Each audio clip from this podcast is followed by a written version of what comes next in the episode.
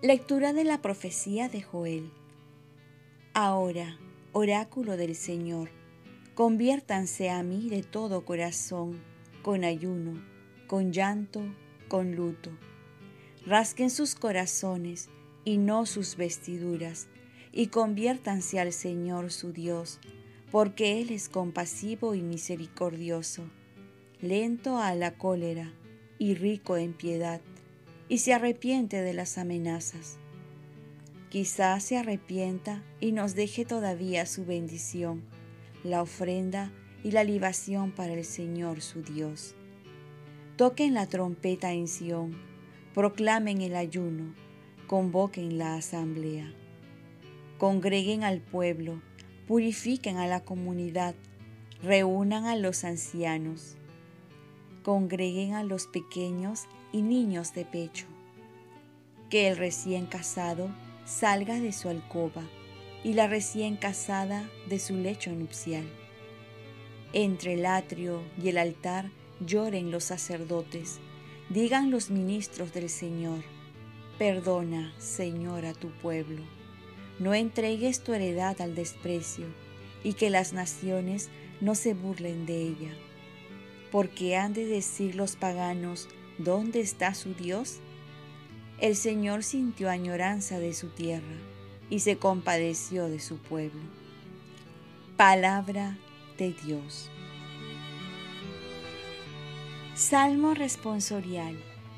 Misericordia, Señor, hemos pecado. Misericordia, Dios mío, por tu bondad, por tu inmensa compasión, borra mi culpa, lava del todo mi delito limpia mi pecado. Misericordia, Señor, hemos pecado. Pues yo reconozco mi culpa, tengo siempre presente mi pecado. Contra ti, contra ti solo pequé, cometí la maldad que aborreces. Misericordia, Señor, hemos pecado. Oh Dios, crea en mí un corazón puro Renuévame por dentro con espíritu firme. No me arrojes lejos de tu rostro. No me quites tu santo espíritu. Misericordia, Señor, hemos pecado. Devuélveme la alegría de tu salvación. Afiánzame con espíritu generoso. Señor, me abrirás los labios y mi boca proclamará tu alabanza. Misericordia, Señor, hemos pecado. Lectura de la segunda carta del apóstol San Pablo a los Corintios. Hermanos, nosotros actuamos como enviados de Cristo, y es como si Dios mismo los exhortara por medio de nosotros. En nombre de Cristo, les pedimos que se reconcilien con Dios. Al que no había pecado Dios, lo hizo expiación por nuestro pecado, para que nosotros unidos a Él recibamos la justificación de Dios. Y porque somos sus colaboradores, los exhortamos a no recibir en vano la gracia de Dios, porque Él dice, en el tiempo favorable te escuché, y en el día de la salvación vine en tu ayuda. Pues miren, ahora es el tiempo favorable ahora es el día de salvación. Palabra de Dios. Lectura del Santo Evangelio según San Mateo. En aquel tiempo dijo Jesús a sus discípulos, Tengan cuidado de no practicar las buenas obras delante de los hombres para ser vistos por ellos, de lo contrario, no tendrán recompensa del Padre de ustedes que está en el cielo. Por tanto, cuando hagan limosna, no vayas tocando la trompeta por delante, como hacen los hipócritas en las sinagogas y por las calles, con el fin de ser honrados por los hombres. Les aseguro que ya han recibido su recompensa. Tú, en cambio, cuando hagas limosna, que no sepa tu mano izquierda lo que hace tu derecha. Así tu limosna quedará en secreto y tu Padre, que ve en lo secreto te recompensará. Cuando ustedes oren, no sean como los hipócritas, a quienes les gusta rezar de pie en las sinagogas y en las esquinas de las plazas para que los vea la gente. Les aseguro que ya han recibido su recompensa.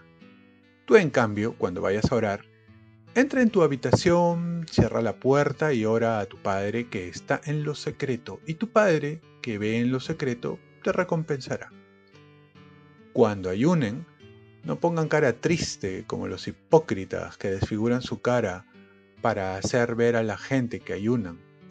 Les aseguro que ya han recibido su recompensa. Tú en cambio, cuando ayunes, perfúmate la cabeza y lávate la cara para que tu ayuno lo note. No la gente, sino tu Padre que está en lo secreto. Y tu Padre que ve en lo secreto te recompensará. Palabra del Señor. Paz y bien.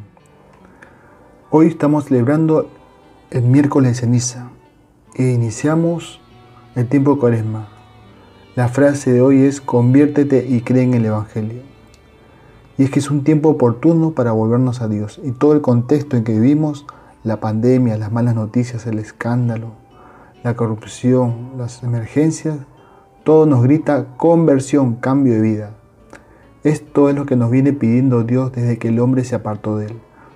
Va a decir en la primera lectura, conviértanse a mí de todo corazón, con ayuno, con llanto, con luto. Y es que lo que va a salvarnos no son las vacunas, sino un cambio de vida. Y esto lo necesitamos. Y Dios lo quiere y lo puede hacer si es que le abrimos el corazón a Cristo. Es la petición que va a hacer San Pablo. En nombre de Cristo les pedimos que se reconcilien con Dios. Esto implica un cambio en cuanto a nuestras relaciones, comenzando con Dios, con uno mismo, con el prójimo y con la creación. Una conversión personal que debe ser profunda y permanente. Jesús nos propone tres obras de piedad previstas ya en la ley de Moisés la limosna, la oración y el ayuno. Estas prácticas con el tiempo habían sido distorsionadas, buscando no una conversión sincera, sino un protagonismo religioso que mostraba hipócritamente una religiosidad falsa y no un cambio sincero. Jesús nos invita a realmente aplicar estas obras en nuestra vida, pero para los ojos de Dios y no para los ojos de los hombres y así descubrir a un Dios misericordioso que perdona y que sabe recompensar en lo secreto. Si queremos hacer algo por este mundo, por esta sociedad, por los nuestros, por nosotros mismos, es cambiar la vida, cambiar nuestra vida, acercarnos al amor de Dios y asemejarnos más a Él por medio de Jesucristo. El contexto se presta, la iglesia prepara este tiempo el mundo lo necesita y Dios te lo pide.